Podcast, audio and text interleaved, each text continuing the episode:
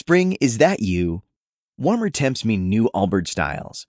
Meet the Superlight Collection, the lightest ever shoes from Allbirds, now in fresh colors. They've designed must-have travel styles for when you need to jet. The lighter than air feel and barely there fit make these shoes some of the most packable styles ever. That means more comfort and less baggage. Take the Superlight Tree Runner on your next adventure. Its cushy, lightweight foam midsole supports every step, and the extra outsole traction gives you the grip to just go for it.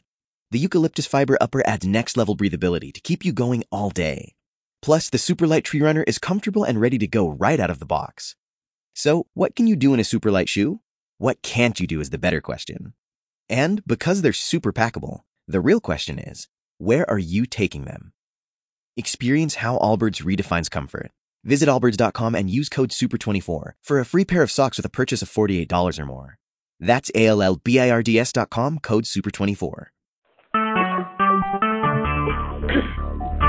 Talk shoes. Recorded live. That's weird. Hello. hey, it's Uh, Tina. Tina. Hi. Hello. Hi. Huh? How's everyone doing? Okay. Good. It's Wendy here. Hi, Wendy. I've been thinking so much about you. How are you doing? Thank you. Um, trying to hang in there, really. Trying Yeah. to keep my head above the waters. Um, I have good moments and I have bad moments, and I'm just trying Mhm. to go through the waves of emotions right now. Yeah. I'm sure. But um, yeah. Mm. Well, I'm so sorry to hear about everything. Yeah. How's your family? Um, well, everybody's okay. My husband, he's he's still traumatized from the whole experience. Um, he took it pretty bad. Um, but my daughter, you know, she doesn't know. Obviously, we tried to put it front right in front of her, um, so she's okay. Mhm. But um, it, you know, it it gets a little bit easier with other people's support and everyone's, you know, Mhm. really being there for us has been so amazing. But um, you know, with me and my husband we'll get moments where we just break down and just we just can't keep up the front anymore and it just hurts so Mhm. much. Yeah. Absolutely. I'm sure it does. So yeah. well, been thinking so much about you, and I hope every day gets a little easier. I hope so too. Mm. Hi guys, it's Sarah.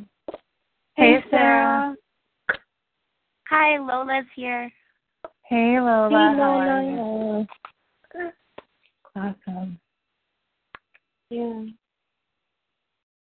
Who else? And I just want to say thank you so much for everyone's support. Really, it just means so much to me. Just like reading the comments and Mm. People really go gone beyond what I ever anticipate or expected. So I just hmm thank you for everyone. You know, Absolutely. Anything we can do. help. Yeah. I just want the pain to be less painful, but it's going to be almost impossible right now. Mhm. Yeah, and Wendy, if you feel like you you don't, you know, you can't be on the call tonight, it's totally fine. Like we That's understand. okay. It's it's a good distraction.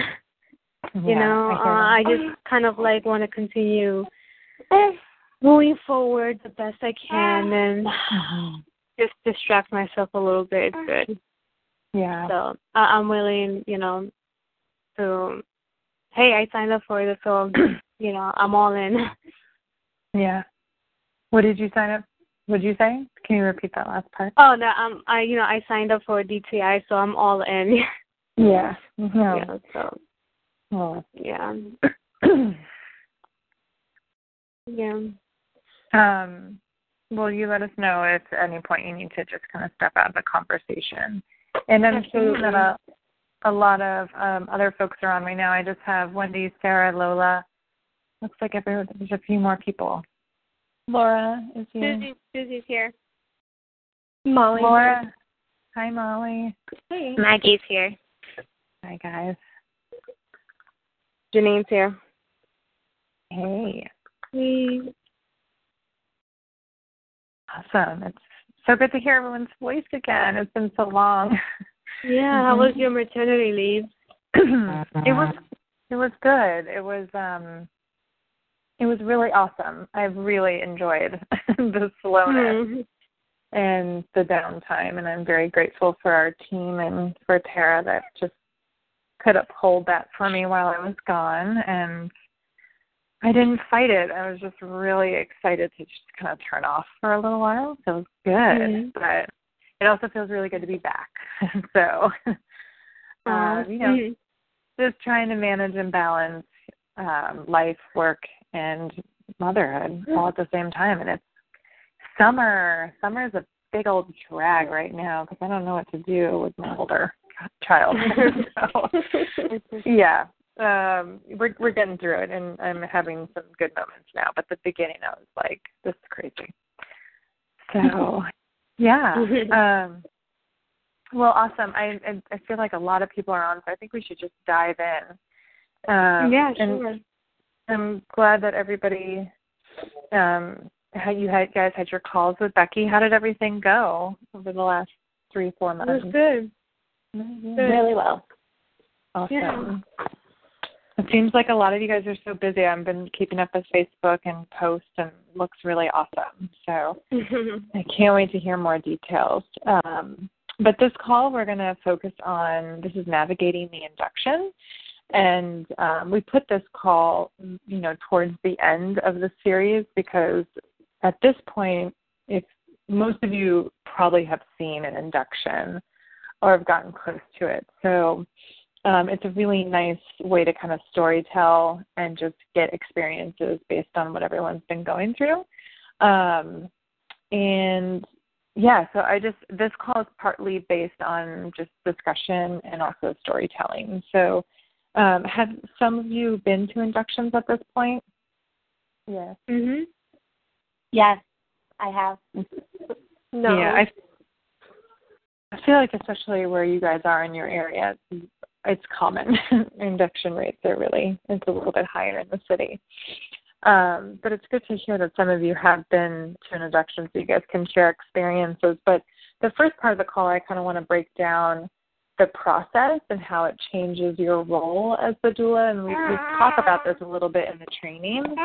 Um, but more questions come up when that situation kind of happens where it's like when do I join the family? Um, you know, what kind of medicine are they using? Are they using a medicine? Are they using the Foley bulb? And just kind of how it, like how the story unfolds and what how it changes your role. So I kind of want to break it down logistically in that sense, and then we'll go into the storytelling organically and just, um, yeah, kind of discuss it like that. So, um, does anybody have any questions before we start? No.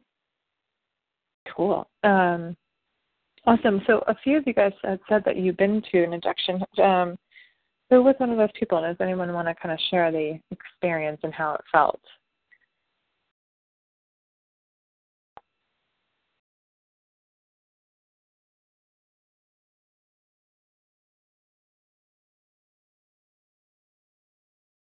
No one. I, um, I I haven't been to an induction, so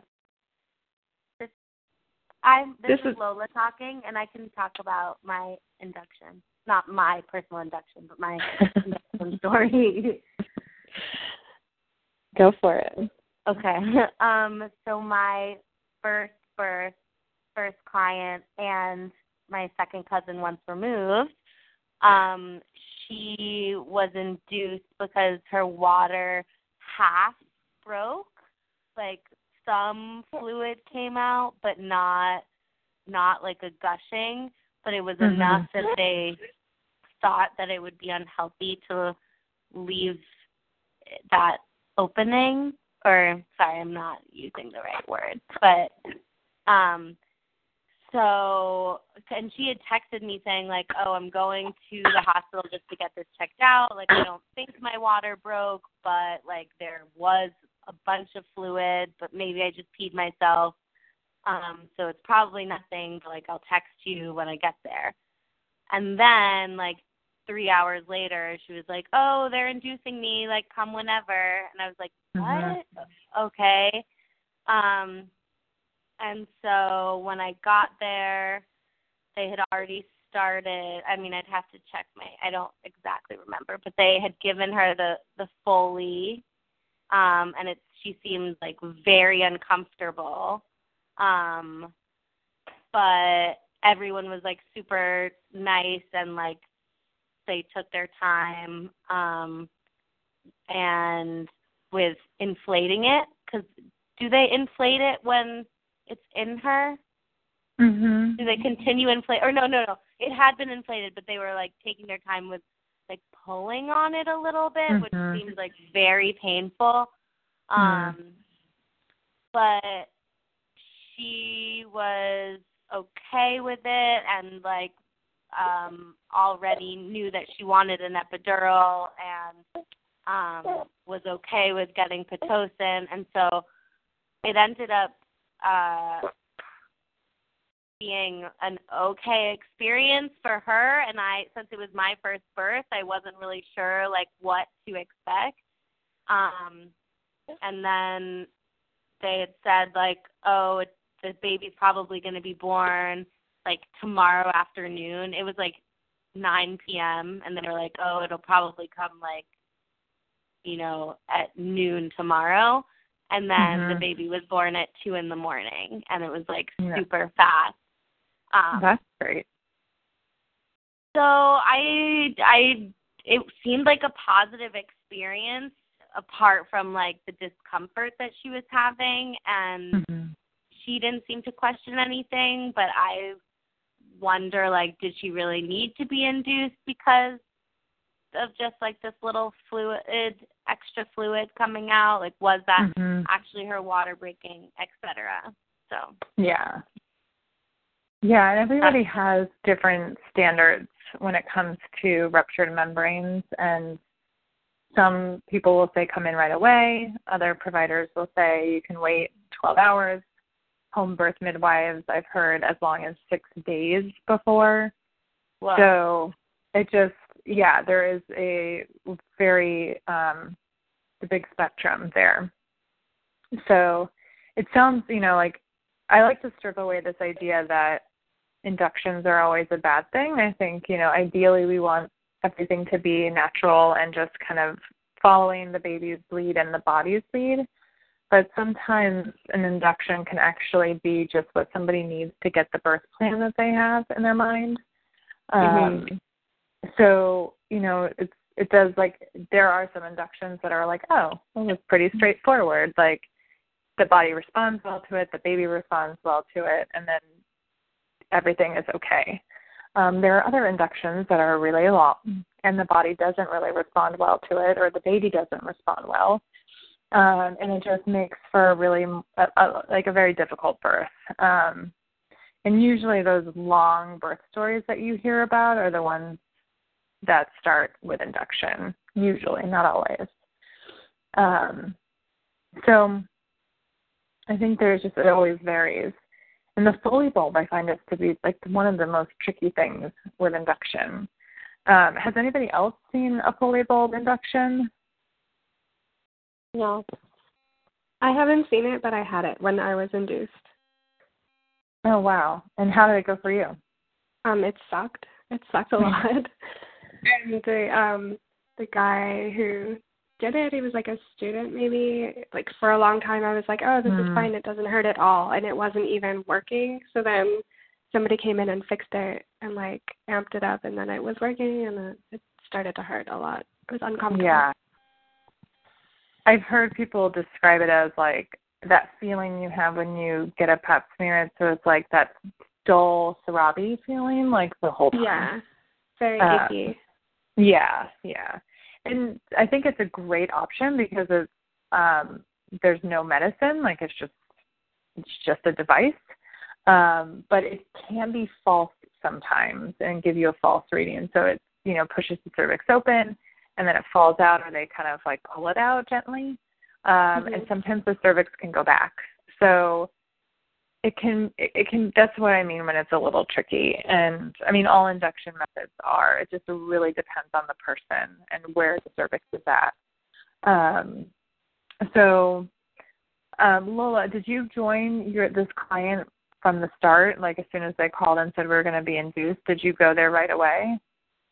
Um, I went. Yes, I was in an exercise class, and I I left like one hour after I got the call. So I was okay. there at like yeah, but she had already had it inserted. Um, mm-hmm. So I wasn't there for the insertion of the Foley, but I was there like right after she got it. Okay. Yeah, I mean, the um and how did that feel? Did you feel like you were kind of there not doing a whole lot in the beginning or did you feel like your support was needed? Um, I felt like my support was needed more for her partner. I feel Mm. like he was kind of just like confused by everything that was going on. Um, and she was sort of just like, whatever has to be done, I want to do Yeah. it. Um, so, and and she was still able to like move around a little bit. Mhm. Um, but then once they were pulling it, once they once I don't know, it's at a certain point, she just was on the bed, and I was just helping her move around a little bit with the the peanut. Mhm. Um, and yeah, but I feel like my support was more just like getting water and like saying like everything's okay. I think I didn't say I think, Yeah. but um, and being there for the the part her partner. Yeah. Yeah, I mean that's I think that's the trickiest part for a doula's role when it comes to induction is like when do you go and when do you stay home? Um, just making that call because it can it, it's a lot harder for it extends the birth a little bit longer. Like it depends on the, of course what form of induction is used, but it really it's a hard call to make because it's if you don't know how long it's going to take to get things cooking you don't know what their minds and their hearts are really feeling. And you also don't know what's fully being communicated to them from the provider. So, and I think I'm mainly more talking about like a hospital birth setting. And I think that to me is like the questions we get the most around induction um, is just when do you go? And, and like and just kind of taking care of yourself as well because sometimes inductions like nothing really happens for like 12 to 24 hours. And that tacks on a lot of time that you're going to be with them at the birth. So you know say the birth is like 40 hours and you get there from the beginning like that's that's pretty hardcore. And that's it's hard to do those over and over and over again um you know when i started out as a doula i was there like as soon as the phone rang i was running around like a mad person and like stuffing my bag and running to the train. And um i slowly like became more familiar with birth and more familiar with inductions and the hospitals and the providers and what their their protocols were. Um but i also started to just kind of know that like i had to take care of myself and this was a great time for the clients to plant their feet in their birth setting and find their voices as well and like for them to navigate the hospital setting or like the birth center or something like that. So um, i started to shift a lot of that support over into prenatal visits um, and really have these conversations up front like if you are to be induced here's typically what i see and this is typically what i do of course all of this could change but here are the questions you should be aware of and you know, these are the things you might want to ask and things like that. So um, I feel like a couple of you said that you had been to an induction and just wondering has did anybody have any other feelings around like when to join the client? Um, so I have a different experience. This is Laura. Um, my last client was induced for um, medical reason because she's diabetic and baby stopped really passing her biophysical profiles that they were doing mm. weekly and so she was with a great group of midwives but even they were like we really need to see baby born now mm-hmm. um and despite all of the things that made the client fairly high risk. Um they were willing to like work with her as much as possible on doing as natural an induction as as was you know able to be done. Um mm-hmm. and she was like petrified because she had had a previous traumatic birth um in the hospital setting.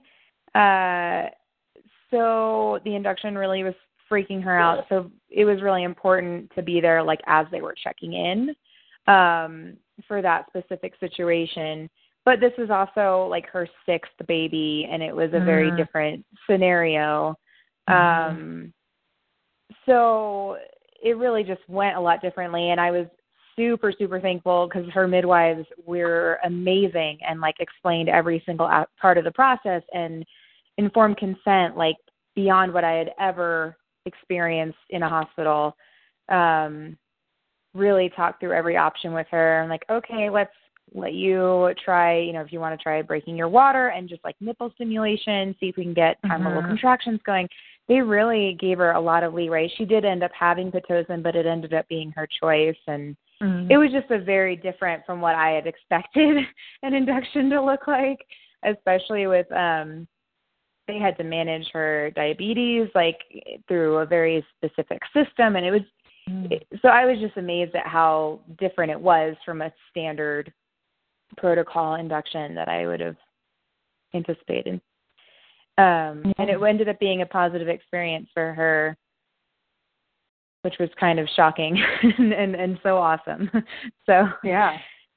What was shocking about it? Just because it was so different from her traumatic birth, or? Well, uh, it was shocking that it was positive, honestly, because it was like everything she was telling me she didn't want, and um I don't know, you know, a lot of the things like baby ended up having a mild shoulder dystocia and things got mm-hmm. really intense. Like it was it was not an easy birth. it went mm-hmm. fairly quickly, but there was a lot of intervention that was very necessary. Um and they managed it extremely well, but it wasn't like calm and serene and once yeah. once things got intense they got super intense and then baby's like clavicle was totally broken and after mm-hmm. um after the birth she had to go to NICU and she needed air mm-hmm. and like it so it was it was fairly traumatic still in all like if you just you know wrote down the bullet points but her experience yeah. and how she how she um I don't know, I guess just how everyone treated her and she felt supported in it and so she took it as a positive compared to her mm-hmm. last experience. So that's why it was like shocking and amazing that all of those things still equaled a good good experience for her. Yeah. I mean that's that's the thing is sometimes they're they're they're great and just kind of what the client needs and to get to the birth that they want um, I think it's you know it's also important to remember that inductions can go really fast as well, um, mm-hmm. and have that fast and furious feeling, and be really scary. And there is that stigma attached to. I, I call it a stigma because it's not super true, uh, but the idea that if you get induced, then you have to get the epidural and you can't have a natural birth. Um, I don't I don't really believe that to be true. I've seen people labor beautifully and naturally um, on pitocin, like high amounts of pitocin. So again, it just depends on the body, but um, it's easy to walk into induction being like, oh, they're not going to need me for like 10 hours. We're good, but it can actually like sometimes really they can go into labor pretty quickly. I had that once with a client who had cytotec actually, and I thought. Mm like, oh, she'll be fine, like for a few hours, and she went into like hardcore labor on just one dose of cytotec, and her baby was wow. born within like eight hours. So it kind of keeps you on your feet, and I think just like be ready for those shifts, but also like really start to think about yourself and um making sure you're not going too early. Because the other thing too is like inductions usually are pretty slow to start, and so everyone's staring at each other, looking at for like, what do I do? and it's a good time for everyone just to be resting. So that's generally the conversation I have with people is this is a great time for you to get rest as much as you can. Try and stay distracted. I'm going to be home doing the same and then, you know, just keep me up to date. I'll check in in 4 hours if I don't hear from you and um just kind of come up with a nice game plan moving forward. Um, and something else to consider is doing like a check in with a client when they get to the place of birth. Go there, meet them there, see them that, that they're like set up and they're comfortable, and then you go back home and you chill out and rest and take care of yourself and stay in touch with them over the phone, and then you go back when it's time. So that's another that's another option. I've done that a few times more in the recent years, and it's actually been pretty helpful. So something to you know another option to think about.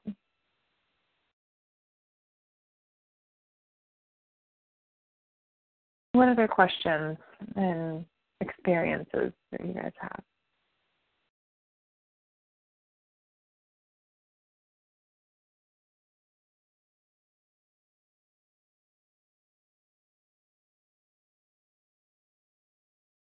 I, I don't have any experience, so I don't have any questions. yeah.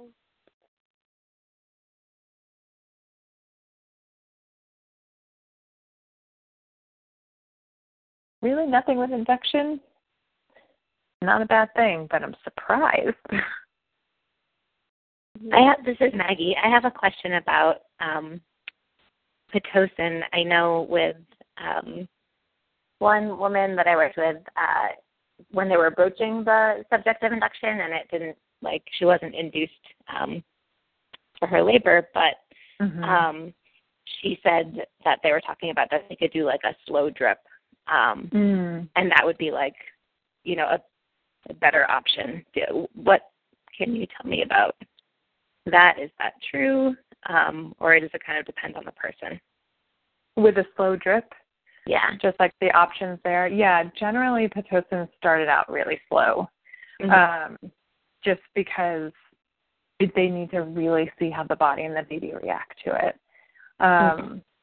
I don't know what everyone else has seen who's seen Pitocin, whether it's been to induce or to augment labor. But I would say on average, what I see is like every 30 minutes, they up the dose a little bit. Um, and then if everything looks good, they just keep going and going until they get to the point where they feel like the contractions are at a steady pace. Mm-hmm. Um, there is a point where they just can't go up higher, and if the body's not responding, the body's not responding. Right. Um, but yeah, a slow drip is um, attractive, and I mm-hmm. think that is a good option um, to just kind of cruise and give it some time. You know, the other downside to induction is that you're on the clock. You know, um, and when I like, I'm mainly talking about inductions in hospitals. I know that inductions exist at home birth, but it's usually not with pitocins or other um, crazy medications. It's it's a gentle approach.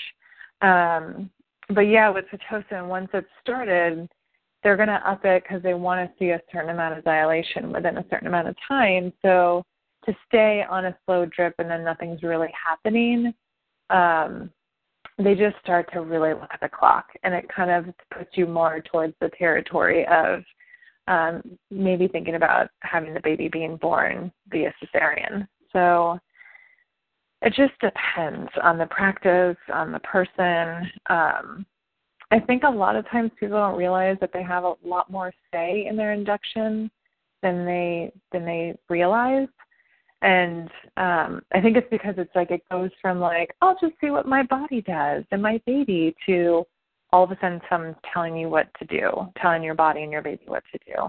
So people just kind of put their hands up and they're like oh it's no longer under my control. But that's a big conversation that i have with clients in the sense that this is still your birth and this is still your body and your baby. Like you have full autonomy here. Um, and maybe it's not you know starting the way you envisioned but it you still have choices Um, and asking those three questions, I think, is always important. Like, is is the birthing person safe? Is the baby safe? Um, do I have more time? And if the answer is yes to all of those, then they can choose differently. Mm-hmm. So, yeah, the slow drip's great for a little while, and if the body can kind of, you know, start to get used to the pitocin, the contractions can happen like that, then that's awesome. Mm-hmm. Okay. I have a question. Have, oh, right. Oh, sorry. I think I have this question because I haven't really been at an induction yet, but how much like um encouraging would a doula do? Like what would a doula do to sort of like um help the process along and like encourage nipple stimulation and other things that could maybe mm-hmm. help the body? Or are you just like waiting along with the like pregnant person or are you like trying to get it going too? And uh, is this maybe before they do like a hospital induction or No, like during the induction while they're like maybe on Pitocin and mm-hmm. it's like slow and everybody's kind of just impatient and waiting. Yeah, I mean, I think that um everybody practices differently and I'm more I'm kind of like, why not do gentle encouragement, especially if it's something that is more natural in the body? You know, because Pitocin is synthetic oxytocin, and it's like what you're trying to create in labor. So, doing those other natural approaches like nipple stim or um, like that acupressure mouth point above, or something. Yeah, like all the stuff. Um, mm-hmm. Why not? you know, it's like why not have some fun? Um, and I, I, you know, just, but not to make it like, okay, we're going to do this every hour. Like, try not to make it so regimented like the how the hospital induction is, and mm-hmm. make it more intimate and more emotional and just fun. Just like, hey, you know, while you're in this bed, why don't you, you know, make out, or while, you know, and I'll go get a cup of coffee or something. Mm-hmm. Um, and that acupressure point above the ankle bone, like I do like lots of foot massaging on mm-hmm. inductions mm-hmm. or encourage the partner to do that if I'm not there. Like get some oil, get some lavender, and really like just hone in on that acupressure point and just all over the bottom of the feet. Um, so yeah, I, I'm you know I do kind of um, err on that side, but I also, once you see things kick into gear, you want to back off and let the body start to mm-hmm. just take over. You know, that's the hope with induction is that like all you'll need, all the body needs is a little like nudge, and mm-hmm. then it will just kind of kick into gear and do it on its own. And I've seen that actually way more with inductions than with pitocin augmenting labor. So um, with inductions, I've seen that it's like they'll start pitocin and the body's like ding, ding, ding, and they just kind of start cruising. And they are like, you know what? Let's back off the pitocin and see if you're still doing this, and it actually mm-hmm. works. Um, the times where I see pitocin, just so many bags of it given to the client, and just so long, and the contractions are really not doing what they needed to do is someone who's been in labor for a long time and their body's tired and they've stalled out a little bit.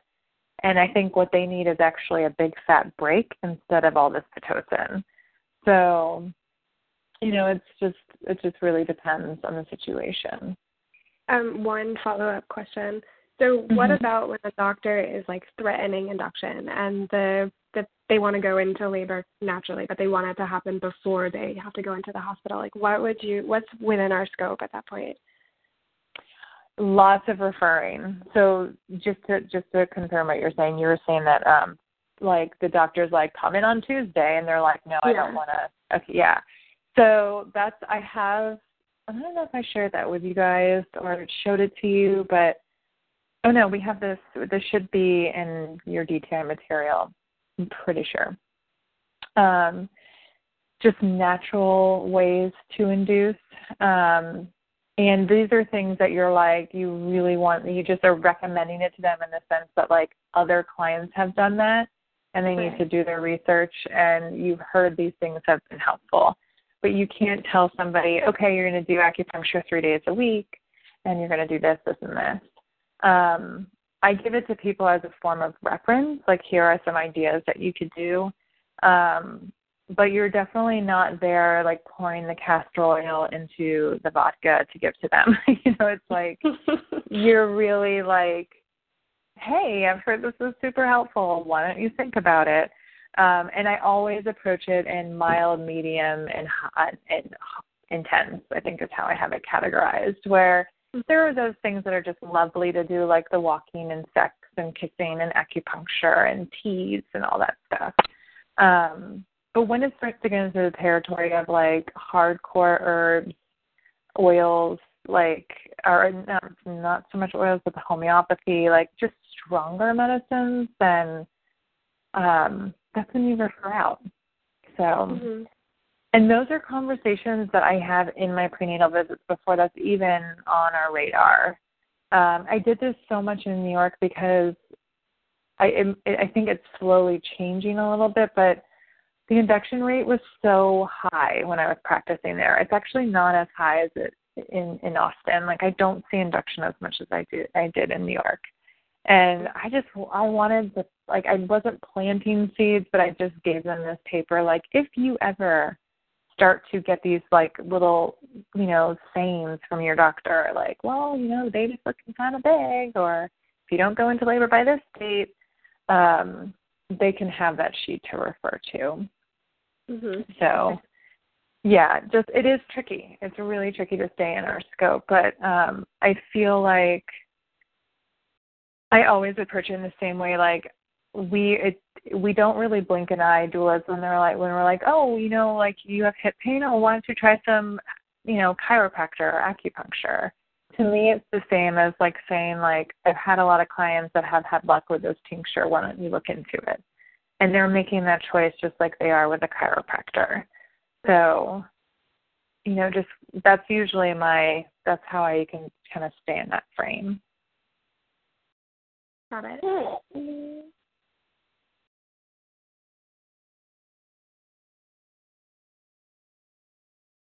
I think there was another question while you were I had a question about um, Pitocin for augmentation, though. I don't know if you want to go Mhm. into that right now or, or No, not. let's- no let's do it what's what's? Okay, so what I, I guess from a an experience that I witnessed, um, do you have any tips for helping clients avoid kind of, um, I don't like delays or their body kind of shutting down during this like whole pitocin augmentation Mhm. cycle? Because what I would see is, you know, my clients, she had made it pretty far. I think she got to like six and um, I I considered the contractions to be fairly regular and timeable and productive.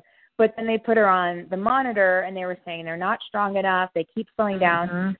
and they kept slowing down when they would monitor her Mm. um because they had her the nurse wasn't very good at monitoring while she it wasn't just like a doppler and you know like it was like the whole band and she'd make her lay on one spot for 20 minutes Yeah. um and so it was a really frustrating cycle for my client and for me to watch um and then they started saying your your body's just not producing strong enough contractions so they basically Mm.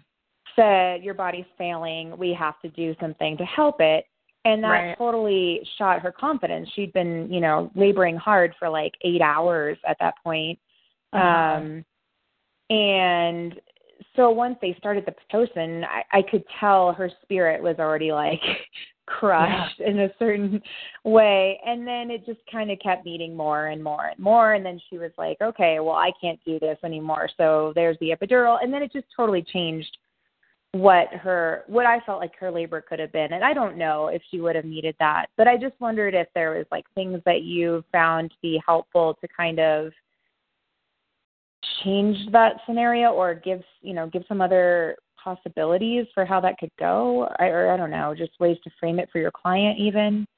Yeah, yeah. I mean, I think it really depends on the person, of course, and what you Okay. just described it is actually really common. Um, and I think it goes back to what I was saying earlier about how um, the idea that like they just lost control and they just kind of lost Mhm. their voice when it came to their birth, and um, they felt like they were like kicking ass. And then they were being told that actually no you're not doing that good and we need to help you along. Like that could be really um it could be really tough. So what i i try and just kind of um ask ask for the room and not really like i'm not kicking people out but wait for that moment where um you're with your clients and just one on one and check in and just say like how are you feeling right now? That like there's been a lot of changes and this is kind of different than what you you were just doing. Um i really have the conversation about the machines in the room and um, encouraging people to not pay so much attention to them, even though the hospital staff is, mm-hmm. and just um, like, what are you feeling in your body? Where are you feeling it? How do these contractions feel? And you know, just kind of coming into like a full body experience instead of the outward experience of like what everyone's telling them and what they're seeing on the machines. Um, something else to think about too with this is talking about how um, with every contraction, our body is doing great work, and it's really hard. And you know, we want those contractions to bring the baby down. And if the baby is not coming down and it's actually not dilating the cervix, it can really make someone tired to just mm-hmm. contract and contract with actually no efficiency. Um, I know that's a horrible thing to say because I feel like every contraction has a ton of power behind it, mm-hmm. um, and no machine can really say if it's good or bad.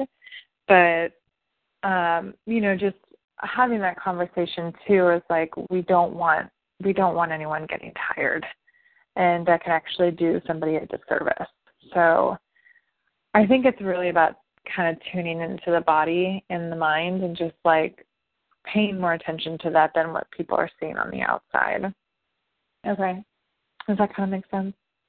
Yeah. Have you ever had luck um, with clients being able to convince the hospital to monitor them less or give them more like a chance to rest their body if contractions are spacing out instead of forcing augmentation or like is there any way to you know kind of prepare them for what might be successful in that or I don't I guess I don't know. I there was a, basically a point where I felt like she needed to let things space out and take a nap so she could regain strength and that's when they pushed mm-hmm. pitocin instead to augment and I just didn't know I mean I didn't feel like it was my place to stop what they were requesting. Um mm-hmm because the you know they explained the the pros and cons or risks and benefits and my client you know said okay to them. Um, but I, it didn't. They didn't really present any other option either. So I just didn't know if there was any other option. You've been successful, you know, kind of seeing clients mm-hmm. have in the hospital setting. Yeah, I mean, absolutely. And I think, again, it goes back to having that conversation prenatally and being familiar with who they're with. Okay. Um, I mean, they could totally ask for that. They can ask for time. Again, like going back to the three questions. And there is no rush. And if they're just like, no, we like you said the baby's fine and I'm fine and I want to take, you know, four more hours. Um, they can refuse certain recommendations, absolutely. Um, and I think our, in terms of your role as a doula, it's like I always like to ask those questions so they get to the they get to that place themselves instead of saying like you can ask one more time you don't have to listen to them um mm as much as we want to say that.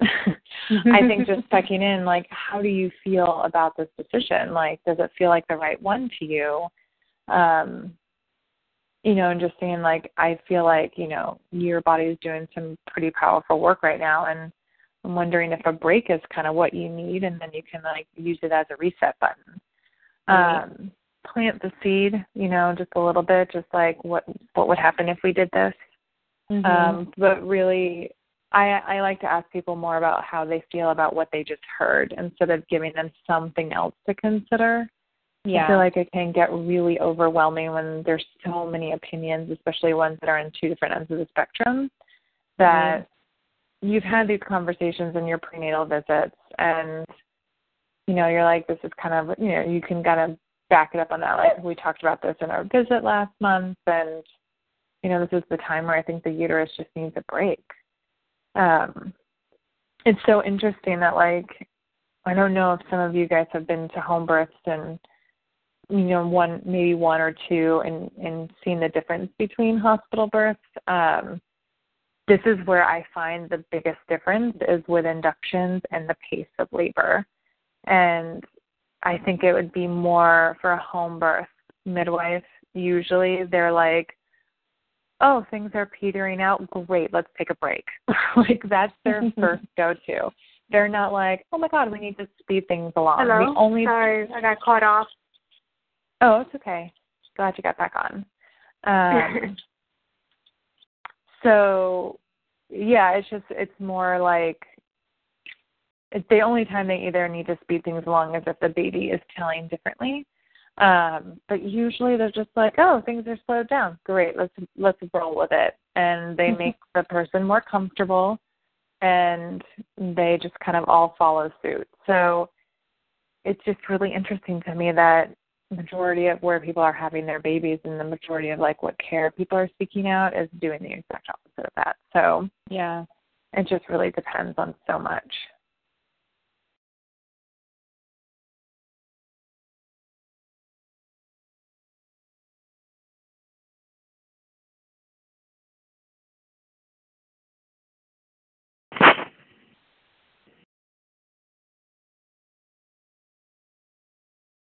What other questions?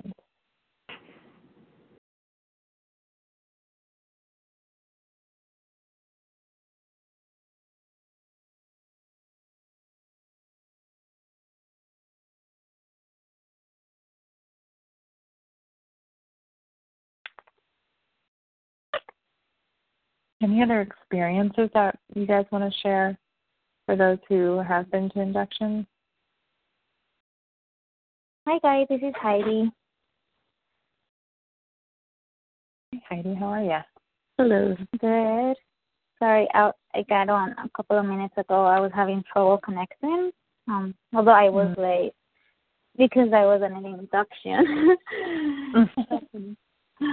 um, so I've been to a couple of inductions. I I kind of missed the whole conversation. Um, but this one was very different because it was for preeclampsia, and a lot of crazy stuff happened. Um, baby and mama are both okay, but um, there were a couple of scary moments, and I learned a lot. And it's funny because I have just been talking to Becky about tonsil because I had another client with preeclampsia last week, but she Mm. she had an emergency cesarean because it was already like at that point where like nothing else will work because baby and mama were really at risk at that moment. Mhm. Um, everything is well with them too now. Um, this one started having uh, high blood pressure over the weekend. Um, you know, everything kind of regulated without any medication. So they went home, but then they were back in the hospital on Monday. Mhm. Um, and then things weren't getting better even with like magnesium and you know everything else. So they induced and and so they started with like Cervidil, um, but she stayed like a one centimeter for the 12 hours. Mhm. So then they did the Foley balloon, um, and it fell off after a couple of hours. Then they broke her water, and after that she moved along really fast. So like a couple of hours later, we had a baby. Um, so the baby was she was 35 weeks pregnant. The baby was tiny. They're like really tall people, like over six feet, both of them. The baby Mhm. was like five pounds and like 45 centimeters. Um, so the baby was born fine, um, doing fine. The day he did have to go to the NICU for the 24 hours because of the magnesium levels on his blood, on the placenta of the blood. Um, but the placenta wouldn't come out, like it wasn't detaching. Um, and when it came out, it was kind of, it was, it kind of looked like it was missing a chunk, and it was really, it was Mm. really small placenta and it was a nuchal cord and the three vessels were like really separated like it was really flat it was just so interesting um, Mm. to see like all of these things and it was it was with um lower manhattan so um Rita, midwife Rita was the was was the one on call and she's like really good. Um so like the care was great. The procedure itself, like the whole induction was not bad. Um besides uh, you know, a couple of things like they wanted her to get like a catheter instead of like using the bedpan. Yeah. Like little things like that, you know? So she had to like Yeah. okay for herself and be like, No, you know what guys, I don't need this right now, I don't want this. Um Mhm. can we please like try to limit the interventions from now on to like everything that is just medically necessary right now so it took a couple of trials for people to like leave her alone like little things like not touch her while she's having a contraction like Mhm. um like wait for the blood pressure until she's done with the contraction wait for blood work. Like little things like that she had to keep reminding them um until we like had a talk they had a talk with the nurses like after talking to me just so that these things wouldn't happen anymore.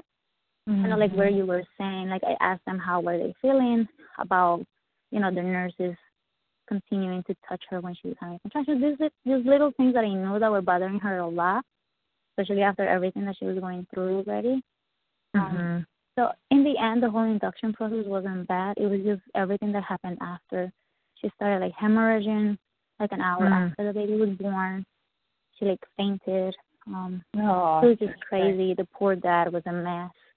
He was Yeah. he was crying. You know, the baby was in NICU at this point because the third one had already come back. Mhm. Um, there were a, a couple of different things with the baby too. Um, um, first time I see a, a baby born with central incisors, the, the teeth. He had two little teeth. Uh, so that was interesting too. That like there was a lot of things going on. So they were they were going to run more tests to see if there's anything like genetic for the whole.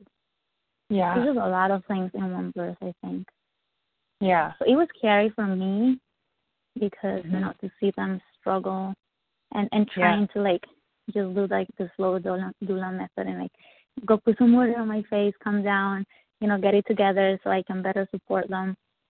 Um, I think in the end everything worked out well. They're doing better right now. I just spoke to the dad. That's why I was late.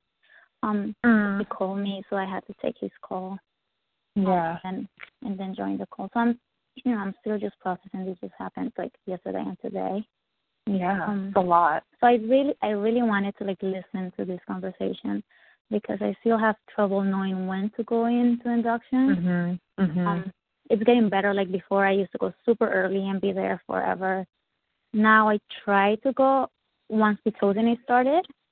mhm. Um, but um, you know, I I still don't know when the right time is to come, especially in situations like this one. Like I've had inductions for like IGUR, um, I mean IUGR, um, for things that are like necessary, I guess. You know, it's not like because Mhm. they went over over the due date and stuff like that. It's just because of medical conditions, like high risk clients. So I kind of have a soft soft spot for them asking me to come in when it's too early. I can't say no because I feel like if Yeah. they're calling me to come in, it's because they need me, Yeah. And I need to just be there for them. Yeah. And I think it's it's good to plant those seeds in the prenatal visits. Like of course I will be there for you if you're feeling anxious or you have like some questions and or you're feeling scared. Like I can come check in on you and um if I need to step out to give you guys some space to get into the rhythm of labor, then I'll do that. Um and just kind of like give them an idea then and then when it does happen you can say wait yeah okay you wanted me to come check in that's totally awesome like i'll be there and just so you know if things seem to be in like this like slow pace i usually don't use the word slow but you know this steady pace where you guys could use some one on one time then i'm going to step out and give you guys some Right. space so always talking I- about that Right. I try to do that a lot during the prenatals. Um, but I feel like in inductions, I kind of get anxious. yeah Um, absolutely and and I like I did once a couple of months ago. I checked in with her, um, like around I think it was a couple of hours um before pitocin because she was like really anxious. But this was a client that had other like Mhm. she had other um she had mental health issues.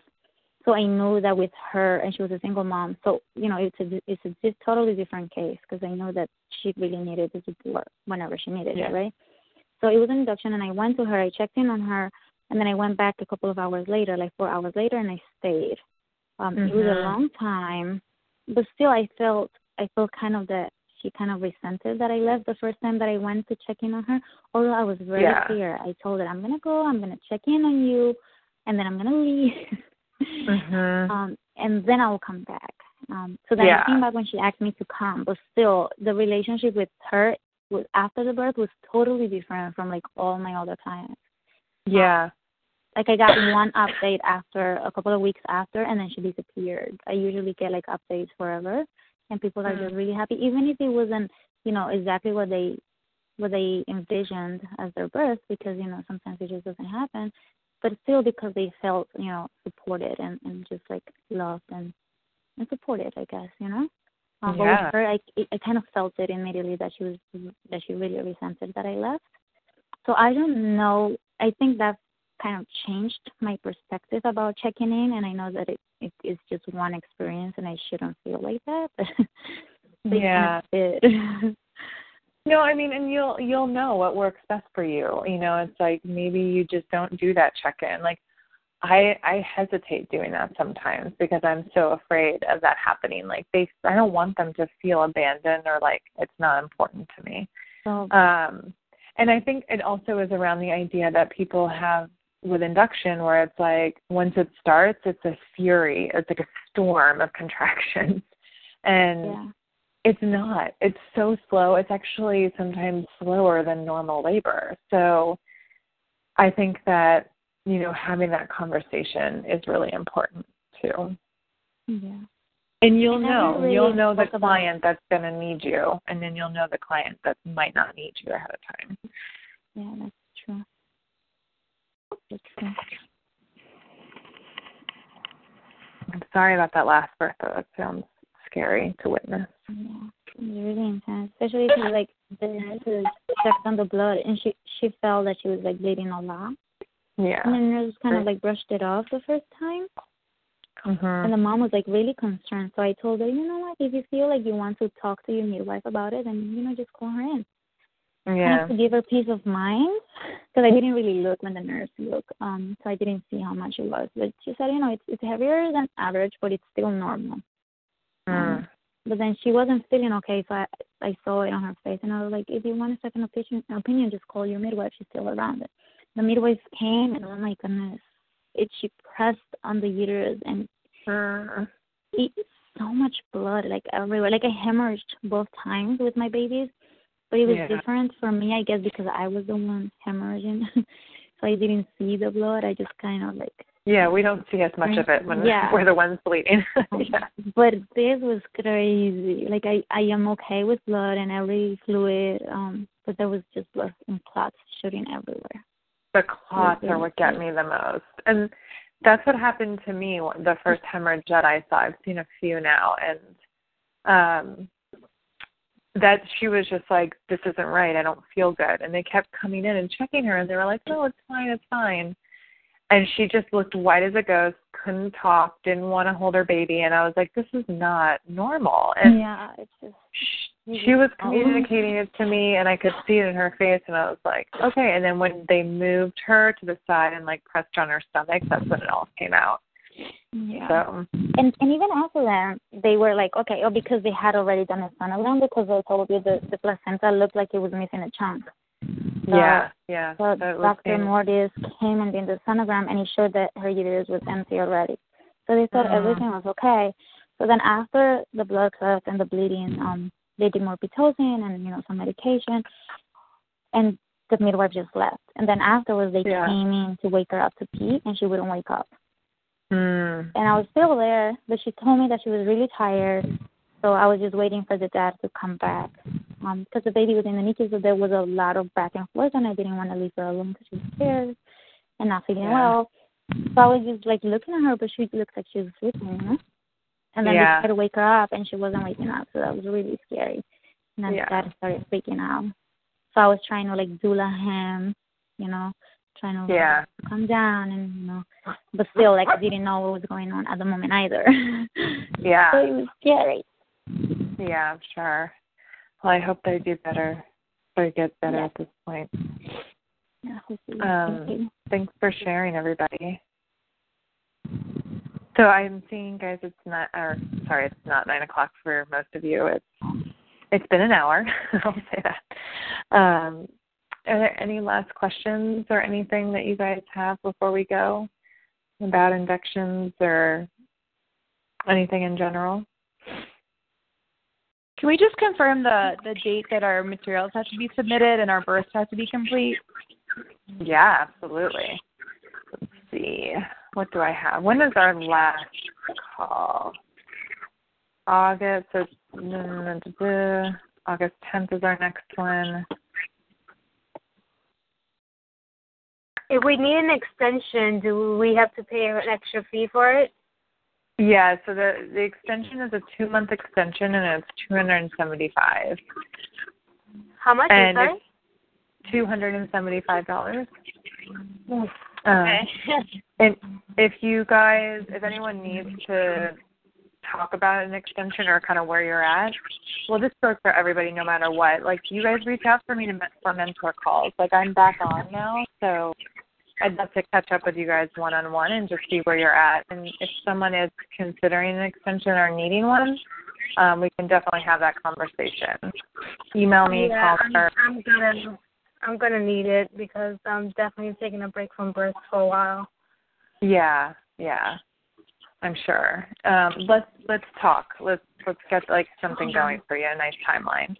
Um, and then so I'm seeing here that September 14th is our last call.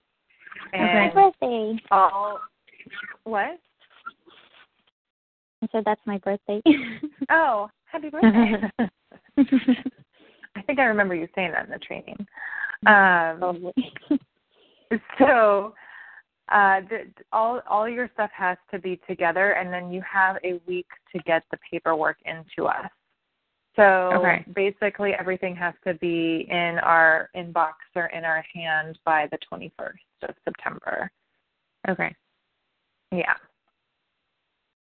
And that's um you most of it can be or all of it can be e submitted, right?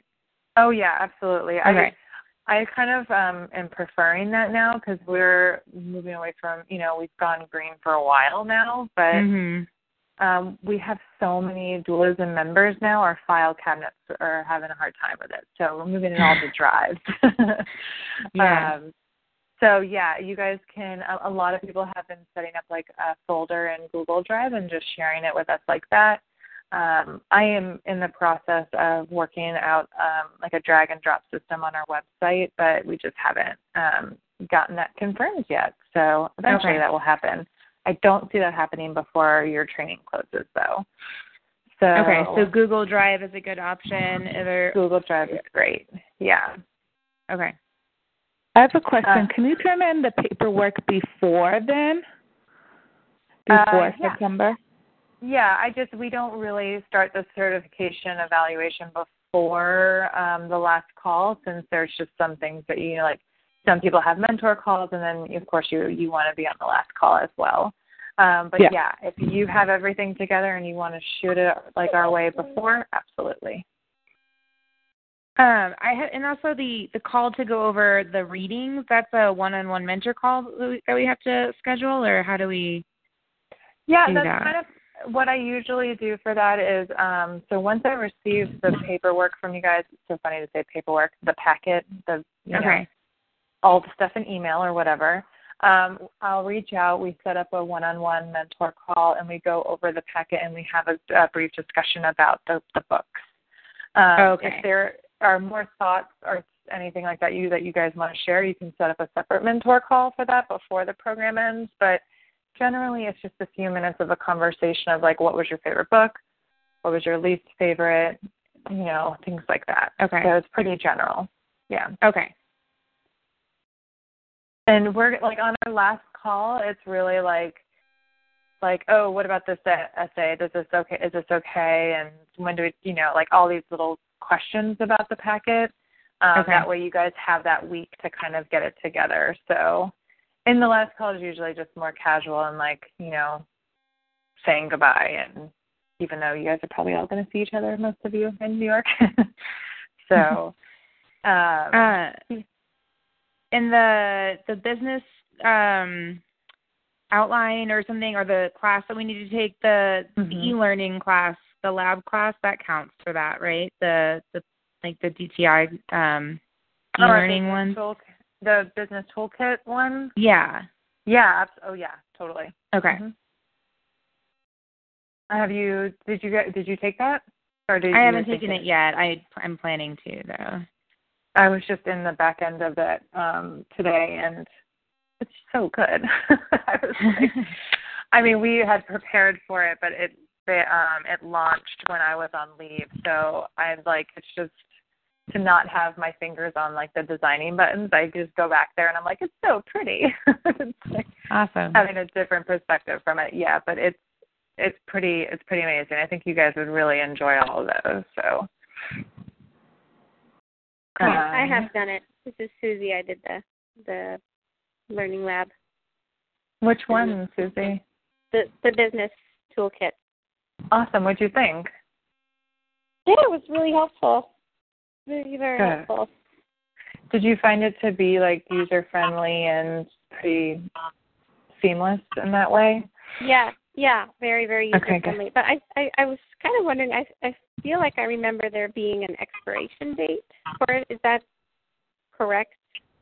I believe there it's like you have it available for 90 days that you can watch Ninety it. days. Yeah, and Okay, all of okay. the the handouts and PDFs and stuff that that's downloadable onto your computer. It's just the video Yeah. segments I think are the ones Right. that have the expiration. Okay. Yeah. Cool. Awesome. Anything else, guys, before we close the call? Nope. Cool. Well, thanks everyone for taking the time tonight. It was really good to hear everyone's voices again after so long. And um, reach out for me for mentor calls, and um, I look forward to connecting with you guys. Great. Thanks, Gina. Bye. Thank Hey, you. night. Bye. Thank you. Good night. Good night. Bye. Bye.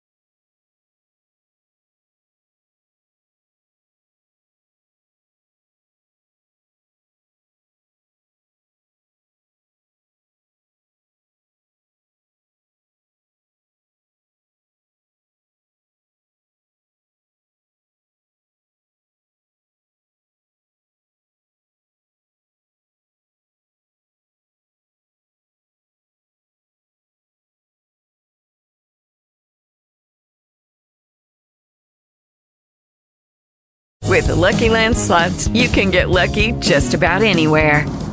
This is your captain speaking. Uh, we've got clear runway and the weather's fine, but we're just going to circle up here a while and uh, get lucky. No, no, nothing like that. It's just these cash prizes add up quick. So I suggest you sit back, keep your tray table upright, and start getting lucky. Play for free at LuckyLandSlots.com. Are you feeling lucky? No purchase necessary. Void where prohibited by law. 18 plus terms and conditions apply. See website for details.